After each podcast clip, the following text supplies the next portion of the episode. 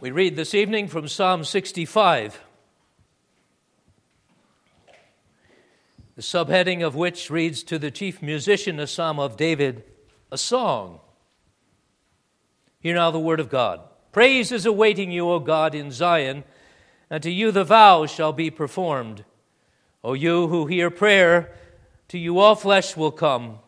Iniquities prevail against me, as for our transgressions, you will provide atonement for them. Blessed is the man you choose and cause to approach you, that he may dwell in your courts. We shall be satisfied with the goodness of your house, of your holy temple. By awesome deeds in righteousness you will answer us, O God of our salvation. You who are the confidence of all the ends of the earth and of the far off seas, who established the mountains by his strength being clothed with power, you who still the noise of the seas, the noise of their waves, and the tumult of the peoples. They also who dwell in the furthest parts are afraid of your signs. You make the outgoings of the morning and evening rejoice. You visit the earth and water it, you greatly enrich it. The river of God is full of water. You provide their grain, for so you have prepared it. You water its ridges abundantly. You settle its furrows. You make it soft with showers. You bless its growth. You crown the year with your goodness, and your paths drip with abundance. They drop on the pastures of the wilderness, and the little hills rejoice on every side. The pastures are clothed with flocks. The valleys also are covered with grain. They shout for joy. They also sing. Thus far, we read Psalm 65. And to the first four verses, I would draw your attention. In the preaching tonight, praise is awaiting you, O God, in Zion, and to you the vow shall be performed. O you who hear prayer, to you all flesh will come. Iniquities prevail against me. As for our transgressions, you will provide atonement for them. Blessed is the man you choose and cause to approach you, that he may dwell in your courts. We shall be satisfied with the goodness of your house, of your holy temple. The setting of this psalm is unknown, but the subject is well known the praise of the great God of Zion, which is the church, and known in the church as the Savior God. This God is revealed in all the world as the God above, who's to be feared and thanked, and the creation itself joins in the praise of God for his goodness to them. The church is seen fitting to include this song of praise to God in all of the worship of God, in every occasion, what we would call good or what we would call bad, and all the times in between. This is a fitting psalm, being the Word of God, to sing at every occasion and to use in the worship. Tonight, we praise God in our worship at the occasion of the profession of faith of a young lady, a woman of God, and of the transfer of membership of a godly man, who both pledge by their professions to be those who perform, who act upon their vows to God and for the service of His church. This is the significance of this occasion, and may it stir us as well to continue on in the praise of God in Zion. Praise always awaits God in Zion, and now praise awaits God in sovereign grace Zion. Praise waits there and here. So, beloved, what are we waiting for? To the great God and for his good house, the praise is rendered here. Praise is awaiting you, O God, in Zion, the psalmist says and goes on to be speaking of the man whose blessedness it is that he may dwell in the courts of God, and which he enjoys with all the people of God as the blessing of satisfaction with the goodness of the house of God. So, the God and the God of the house of God are celebrated here. Praise waits to God for the goodness of God and the greatness of God and the goodness of his house in Zion. Well, let's think about this. As we read this morning, let's chew on the manna. Let's digest it and take it in.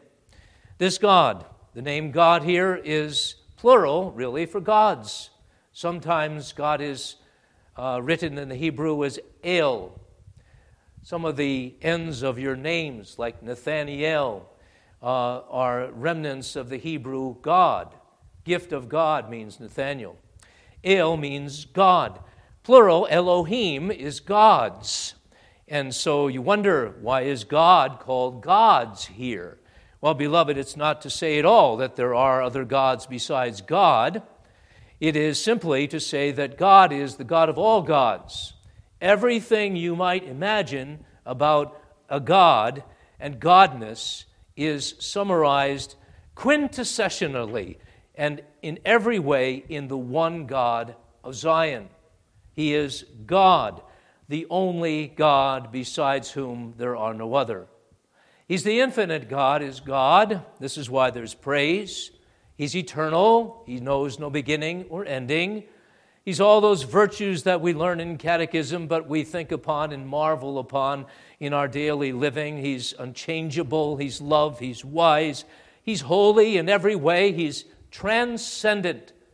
God means He's above what He's created. God is the creator God who does not depend on creation for anything in it from whom nothing can take away from God and nothing in creation can add to God.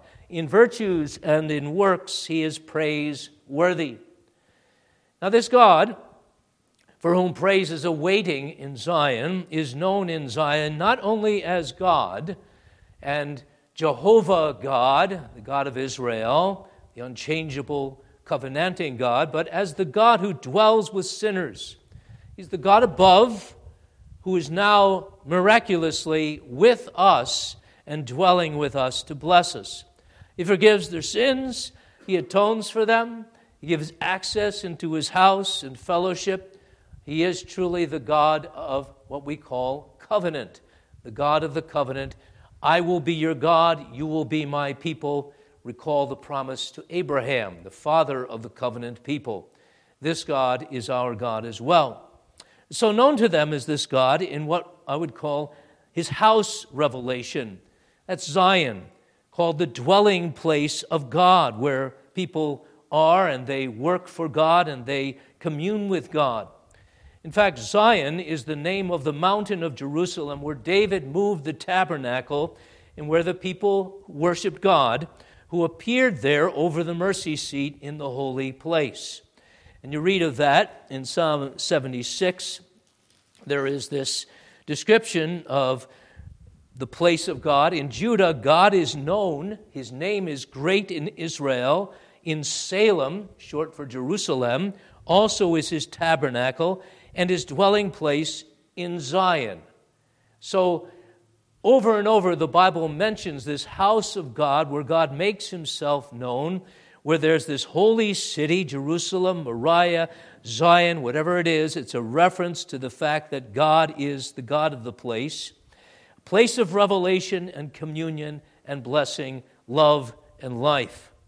Now, God has revealed himself to Israel in this place. It's a special place, is this Zion.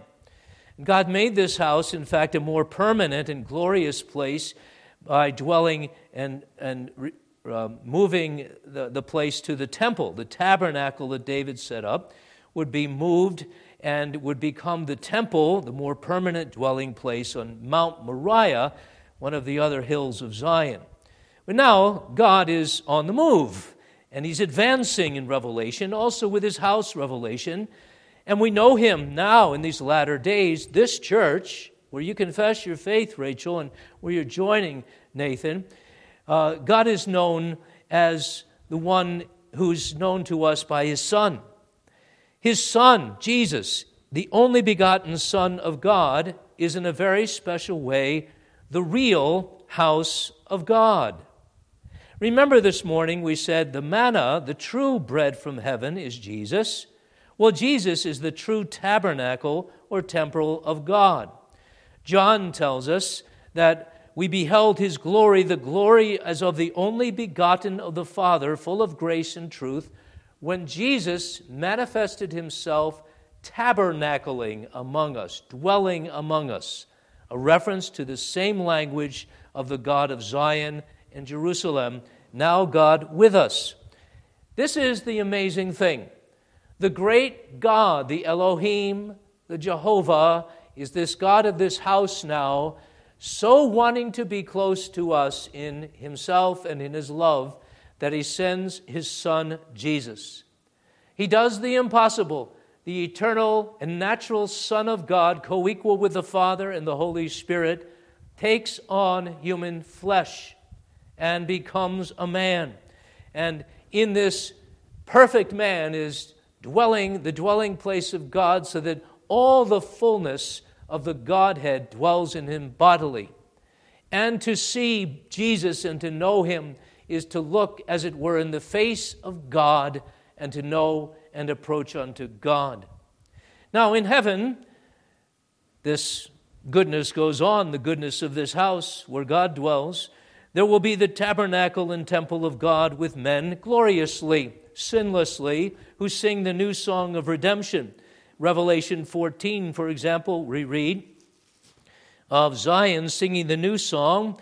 John seeing this, then I looked and behold a lamb standing on Mount Zion, and with him 144,000 having his father's name written on their foreheads. These are those who sing the new song before the throne, and so on. So Zion exists there. But also, even before heaven, beloved, we are now the Zion of God. The churches.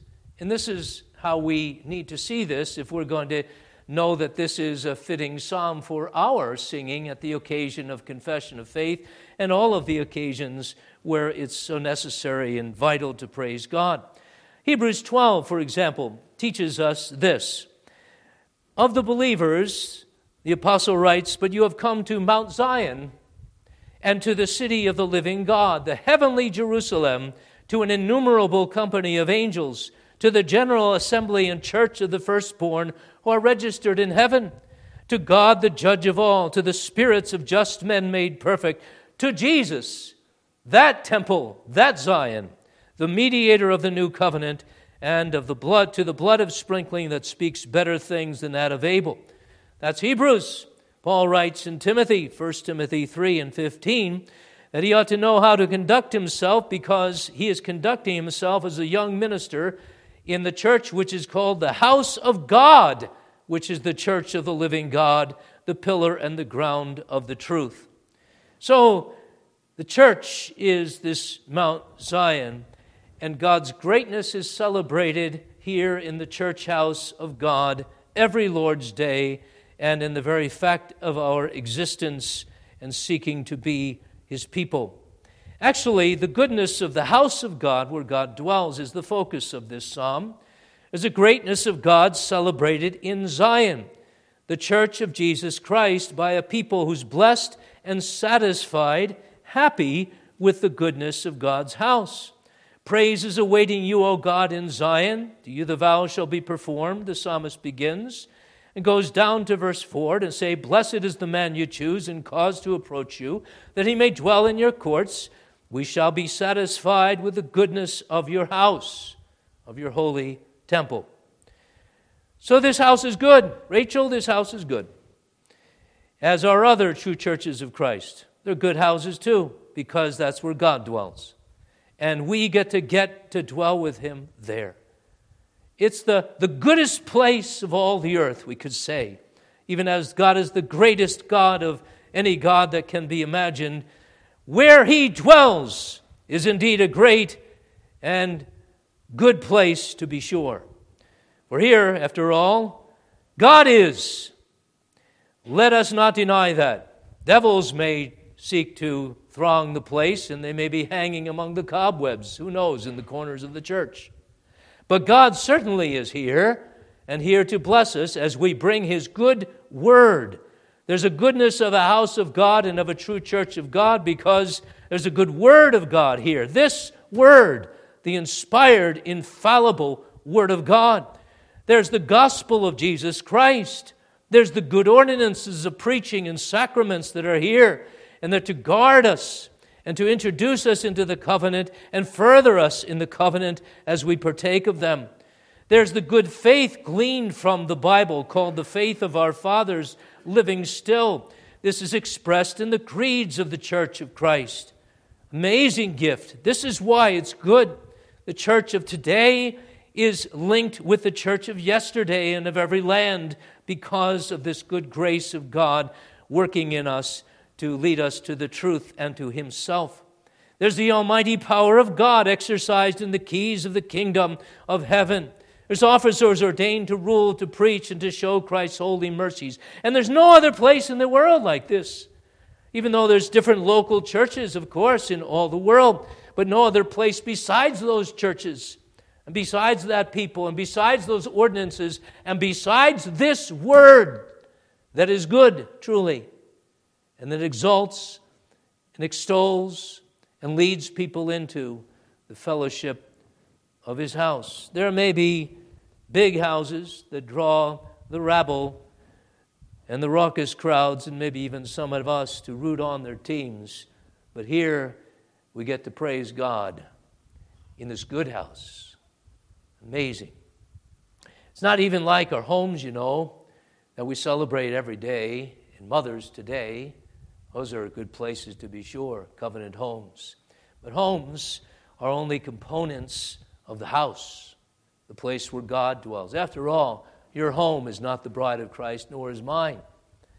My home is not the body of Christ, nor is yours, or yours, or yours. But together we are.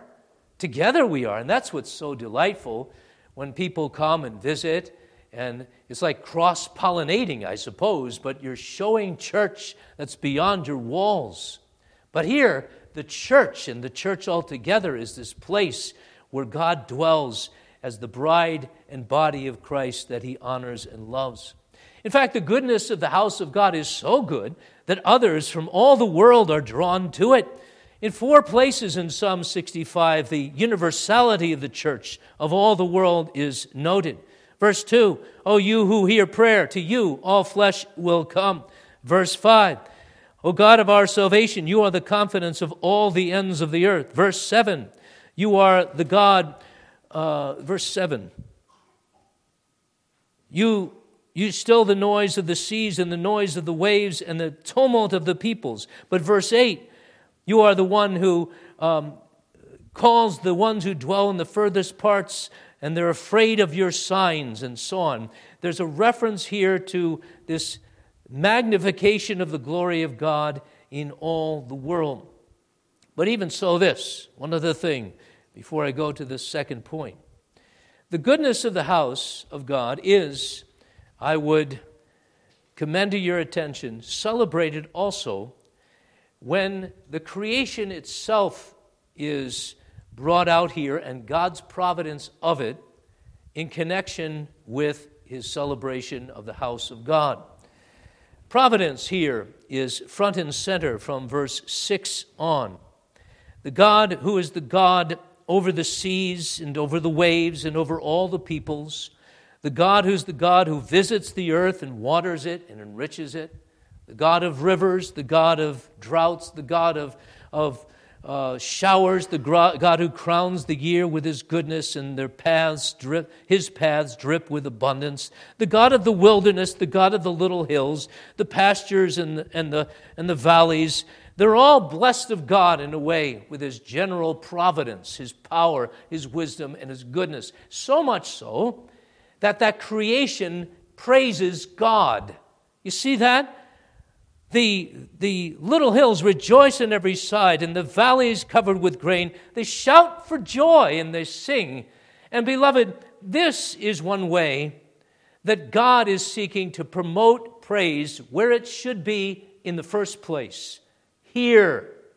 It's one thing for the brute in inanimate creation, the rocks participate in this praise. It's one thing for them to praise God, and they've been sustained, and somehow they're even looking and waiting for the redemption that draws nigh, Romans 8. It's one thing. It's another when people praise God, people made in His image People in whom the love of God is and whose wills are changed to be praisers and not haters of God. And so the picture of the praiseworthy God who providences, uh, provides providences in creation is for us, the church, to stir anew our praise. After all, if praise is in creation, if the flowers that are blossoming now and the oak seeds that are coming out and are going to drop all over the place now are a praise to the magnification of the power of God to bring life from the dead, if the birds singing and, and all the ways that God shows He's God, if they're praising God, how much more should we or should not we? And that leads to this this peculiar praise of the peculiar people of God. My second point. We are a people, God reminds us, who are not only a house, but we're individuals. Praise waits in God in Zion. And then Zion is said to be occupied by those who perform vows, those who confess their faith, those who pray and whose prayers are heard, those who have a sense of their own sin and who know, though, the atonement of Christ. Besides, verse 4 singles out individuals. Blessed is the woman or the man that you choose and cause to approach you, that he or she may dwell in your courts. And then we, we shall be satisfied with the goodness of your house of your holy temple. But you'll note here, this is truly amazing, and amazing how we not, need not to find just certain proof texts to prove the doctrines of grace and so on and salvation. They're all over the place in the Bible. It's the grand theme of the Bible. The God of the house is the God of mercy and grace and of Jesus Christ, and we're saved by faith in Him alone. But notice this there's a blessed people that are made, and they're made to be the house of God, who are chosen. They're blessed to be chosen. Blessed is the man you choose and cause to approach you, that he may dwell in your courts. That just sum, about sums up, sums up, we might say, anachronistically, the five points of Calvinism, or all of the Reformed faith. There's this praise waiting in Zion of sinners who've been, uh, who've been saved. And they needed to be saved because all they're aware of without God and without His mercy is the sins, the iniquities that prevail against Him, and the transgressions. That's true. We are, apart from the grace of God, totally depraved and totally not wanting to praise God a part of this other house of the fallen race called the kingdom of Babylon. That's all we are. But God has chosen a people. This is election. God chooses before the foundation of the world.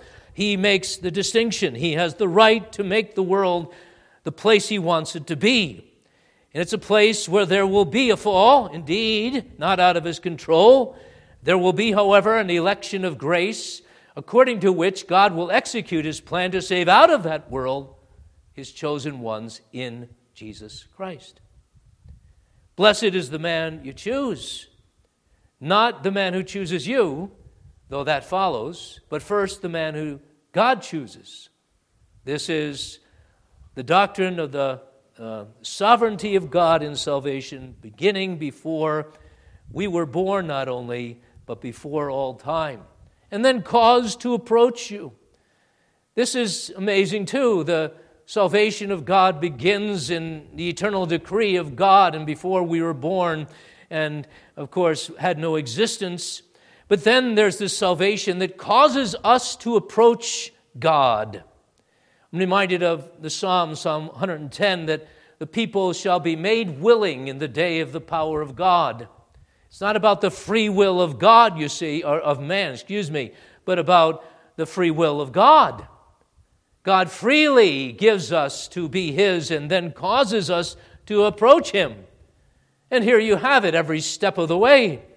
He causes us to be born again. He causes a Rachel and a Nathan and all of us to be born again, to have another will put in besides the selfish one, a new heart, where there was a heart of stone, now of flesh, and a love for God. And then to know and experience what it is to dwell with God. This is the great truth of the fellowship of God Christianity that we preach here. God fellowships with those he makes to be his. And it's not just about some, as some have thought, who are chosen to the Levitical office. Blessed is the man you choose and cause to approach you that he may dwell in your courts. And was the case then, children. The Levites only would have the privilege of the supremest access to God and the high priest once a year in the Holy of Holies. But there were other courts of women and of Gentiles and so on, anticipating the fact that all of God's people have such access. We are all made prophets and priests and king, and by the blood of Jesus Christ, we come in to the presence of God whenever, whenever we're moved. And He's always there, and the lights are always on, even in the holy place and come with our tears and come with our complaints and come as his people seeking to glorify him. And he says, You come to me, sit on my lap, hear my secrets, and now you tell me your story. That's our God. Not beautiful? Blessed and truly blessed above all the other things we could have access to some club access to some club in New York in Manhattan, or access to the White House. You got access to God. Forgiveness of sins, too. Look at this. We're those who know that God hears prayer and that all flesh will come to Him, uh, to, to God, because iniquities are taken care of. And look how personal this is. Iniquities prevail against me, but as for our transgressions, and mine too, you will provide atonement for them. Now, he's thinking in Old Testament terms according to the, the law of the bulls and the goats and the blood that was shed. But this psalmist has the mind of Christ. Christ wrote the psalm, by the way, pointing to him.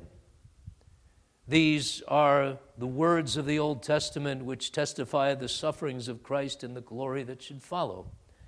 There will be atonement, the sinner says. I know it. And now we say, on the other side of the cross, there is atonement to which I can always go, no matter my sins. All of our sins, all of our iniquities, we go to. And so, this is what's going on here in this psalm celebrating the greatness of God in the good house. It's also referring to the personal praise of the people who are in that house. It's not just about the church, and here's the church, and here's the steeple. Look inside and see all the people, as we say to our children. And there's the people, that body of Christ, that is redeemed and will praise God with all their heart. You do that with all your mind, with all your soul. Do I do I do that? Very personal here. Talked about a God and his house. Now about people. Individuals. Ordinary people. Terrible sinners. Every one of us. Raise your hand. We can. We are who need Christ, but for whom Christ is everything because he's died for them. And they understand now everything about the greatness of God this personal redemption, this relationship with God, this satisfaction we have in the goodness of the house of God, where we learn of Jesus and his love and the gospel. That solicit or that elicits praise. And it's striking here that the praise that's awaiting God in Zion is literally silent praise. Silent praise. That is striking because we don't usually think of praise as being silent. but it is the word in the Hebrew. It's the same word, really, in Psalm 62, verse 1. Truly, my soul silently waits for God, or my soul is silent before God. So, in our text, praise is silent to you, O God. What's going on here? Silent praise. I don't hear silence in the praise of the birds, do you? In fact, if the birds aren't singing one morning, I'm wondering if they're there. But Psalms you'd expect to be filled with noisy things and noisy praise, like with the viol and the harp and, and, and the guitar and, and the trumpet, and let's sound the praise of God. And we're going to talk about that later in our last song. But this praise that's commended here to God is silent. Is the psalmist here embarrassed? Is he really saying, Praise is silent, O God, in Zion? It's too bad. It's a bad time. We're rather ashamed of you. And the members, they don't rise up and confess their faith. They're not going to publicly profess that. That's embarrassing. Is that what the psalmist is saying? Oh, no, not that kind of silence. There's many different thoughts on this among the commentators. Maybe you'll have some, and maybe they'll be different than the ones that I would advance to you. But here's what I would say first of all, there's silent praise in Zion because there's an awe there, an awe of God. There's such an awe that when we are praising God, we dare not take too much or pay too much attention to our praising God and show too much attention in just how we ought to praise God and too much interest in that, more than or rather than God Himself.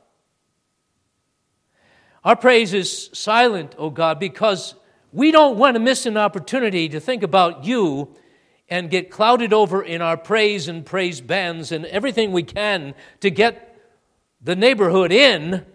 And what a praising church that is. If they're going to forget, and we're going to forget, God whom we praise. You see, we realize, don't we, when we meditate upon God, He's greater than our praise. We can say a few things, but what is that compared to God? How imperfect our praise is. So, that, I would say, is the principal thing here. It's simply there's reverence. But then, it could be that the psalmist has just prayed, prayed. Uh, oh, you who hear prayer, to you all flesh will come. And he's waiting now for an answer, but waiting as a servant and waiting expectantly and humbly for when God will answer his prayer. He knows he will. And he knows because he's getting ready to praise. And as soon as God answers prayers and comes into the room and knocks on your door and, and opens your heart to what he's doing in your life, you're going to be there with praise. You're not going to be there questioning. You're going to be there with praise. You're going to cease the complaining, cease the doubting. You're going to be there and say, Aha, I knew it. Praise God. All glory to you. The God who's my Father, who hears my prayers, my prayers of all things, for Jesus' sake. So that could be very well why this praise is waiting is silent. It's, it's, it's going to be there. It really is there in principle because he's confident in the God who's the confidence of all the ends of the earth.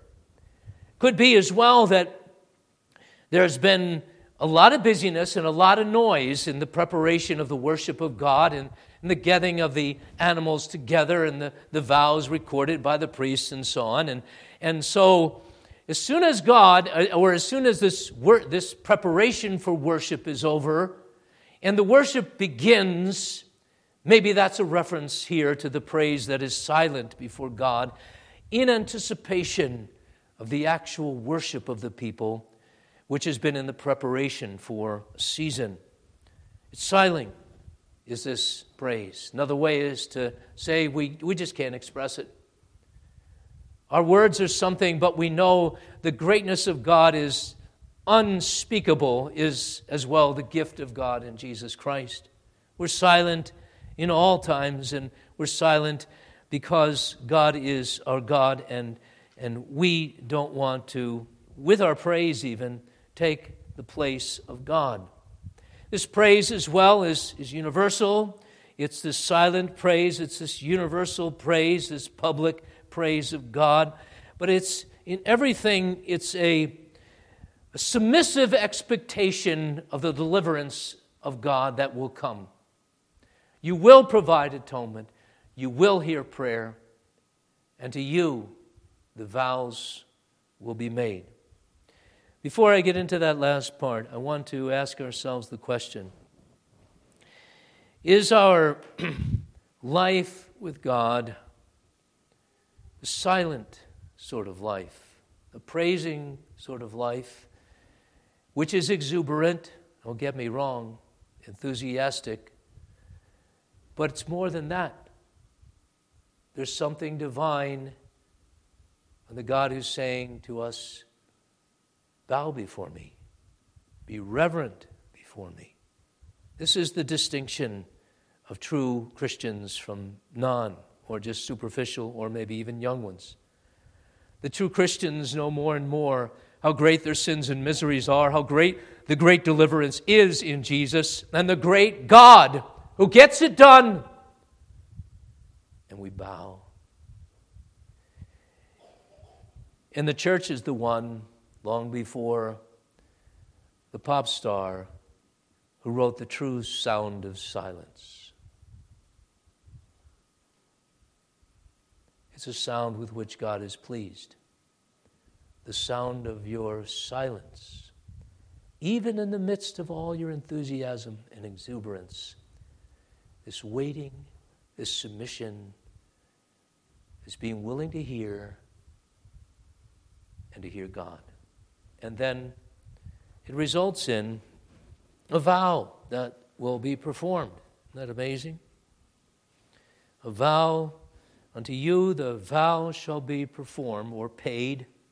There's a reference here in this verse 1 to a promise that someone might have made uh, to God, I'm going to give you my bullock today, and maybe to a personal uh, problem, maybe there's a, a votive offering that's given here, and people pledge to offer that and, and pray God's blessing upon them, maybe in a drought, if they're a farmer and there's a drought. There's all kinds of vows that could be anticip- or thought of here with regard to Israel, but just think of it with regard to us. And there's no limitation here, beloved. If praise is truly silent and waiting before God, it's real in Zion, then to God the vow, every vow will be performed, which would be the vow of baptism the parents give to their children, or with regard to the children, to raise them up in the fear of God would be the vow of marriage. I'm going to marry in the Lord. I'm going to be faithful unto death. I'm going to love you, honey. I'm going to love you, honey. You're mine. You're the only one. That's a vow. Could be a confession of faith, of course, in the church of Christ. A vow. That's a vow. That's what the young lady's taken here is a vow. I am going to be what I say I am. And I trust that God is the God whom I now vow that He is. That's the beauty and the praise of God, you know, when people do that. But then there's a marriage of, oh, that people might have, or the marriage, the, the, hosp- the vow that a person might make in the hospital Lord, if you heal me, I'll serve you. But if you don't, that's okay. Let me just submit to you. Or maybe the vow in a foxhole. As they say, there's, there's no atheists in foxholes. A vow that a soldier might make who's in danger of dying is, I'm going to serve you, God. Hopefully, he keeps the vow. Now, see, this is who we are. We are a vowing people. We take seriously life before God. See, that's the point.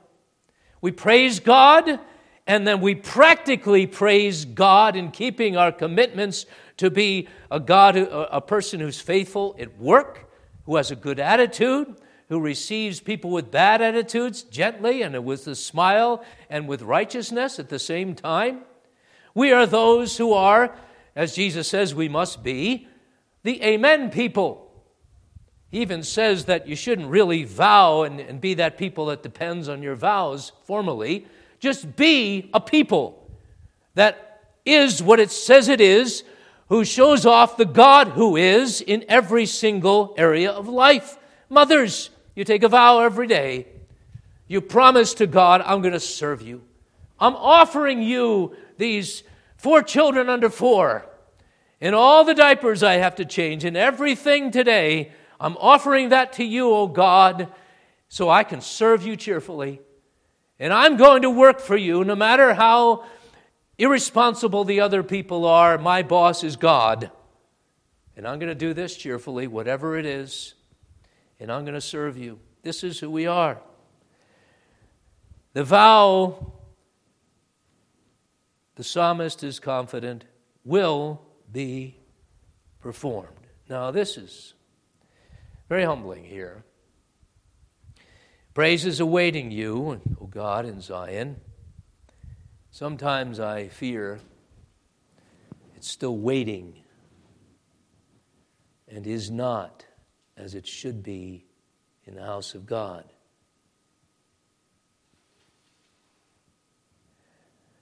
Sometimes I fear in my own life that praise isn't waiting for God or silent before God. I'm getting on with life without praise.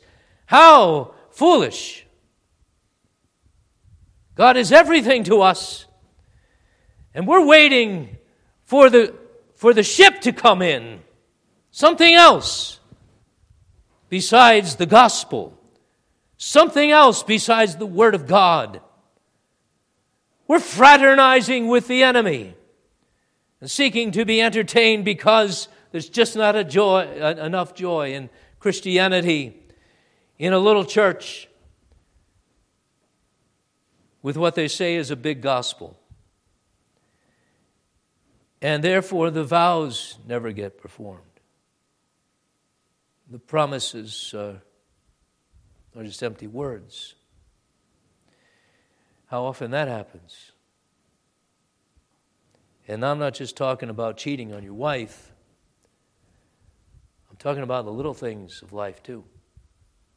How how there is an, a high on a day like today, but how there's a low in a tomorrow like tomorrow might be. And you go up and down and up and down like a yo yo, and the devil's playing with you, and your flesh is not satisfied with the goodness of God's house, and you want something more than the manna, tie all the sermons together, more than Jesus. And you sin, and then somebody else you know is sin, and you say, Well, what's the use? I'm so far from being perfect and like a person who's giving perfect praise that maybe I'm not even a Christian. And I've messed up my marriages, I've messed up others people's lives, and all these messes you can point to. But, beloved, I would point you to the first vower and the first one who performs silent praise to God, and that's Jesus. Psalm 40. Find it here. Psalm 40, verses 6 through 8. This is Jesus speaking. Sacrifice and offering you did not desire, my ears you've opened. Burnt offering and sin offering you did not require. Then I said, Behold, I come. That's his vow. In the scroll or the volume of the book it is written of me, I delight to do your will, O my God, and your law is within my heart. Jesus said that. You see, everything is Christ, and our vows are nothing without him, but he has vowed to faithfully perform the work of salvation, to provide the atonement, to provide the Holy Spirit, to provide the grace to you now to perform your vows and to begin to be the praisers of God in Zion. That's what He's done, Rachel, for you. That's the vow He's taken when He came. It was for you, for Nathan, and for the DeWints, and for, for the wards and for all of God's people, wherever they are. I vow to be your Messiah. I vow to be your comforter in life and in death. I vow to shed blood that will be sufficient to cover every sin. I vow to be there with you in this nasty world and to pick you up again and to carry you, even if he has to carry you on his shoulders all the way home to the real house of God, the eternal house of God, the good house of heaven. Can't wait to be there, can you? Let's not wait to praise. May praise await in Zion, silent, reverent, but also loud and joyful praise. Here and in every place where God's name is called upon. Amen. We pray, Lord, that you would bless us. And bless us, Lord, that the echoes of your word that we've now heard may not be lost upon us. That the manna that we've had placed at our feet and before our ears may be chewed and digested and assimilated into our lives. God bless this congregation, the new members of the church family of sovereign grace, and all who hear the word tonight. Bless us and apply truth to our lives. May it be a praising life, ours, and a life of vows that are performed and a life that's turning away from self and ungodliness to Jesus and righteousness. Hear our prayers, Lord, and may peace be with us and great joy. Amen.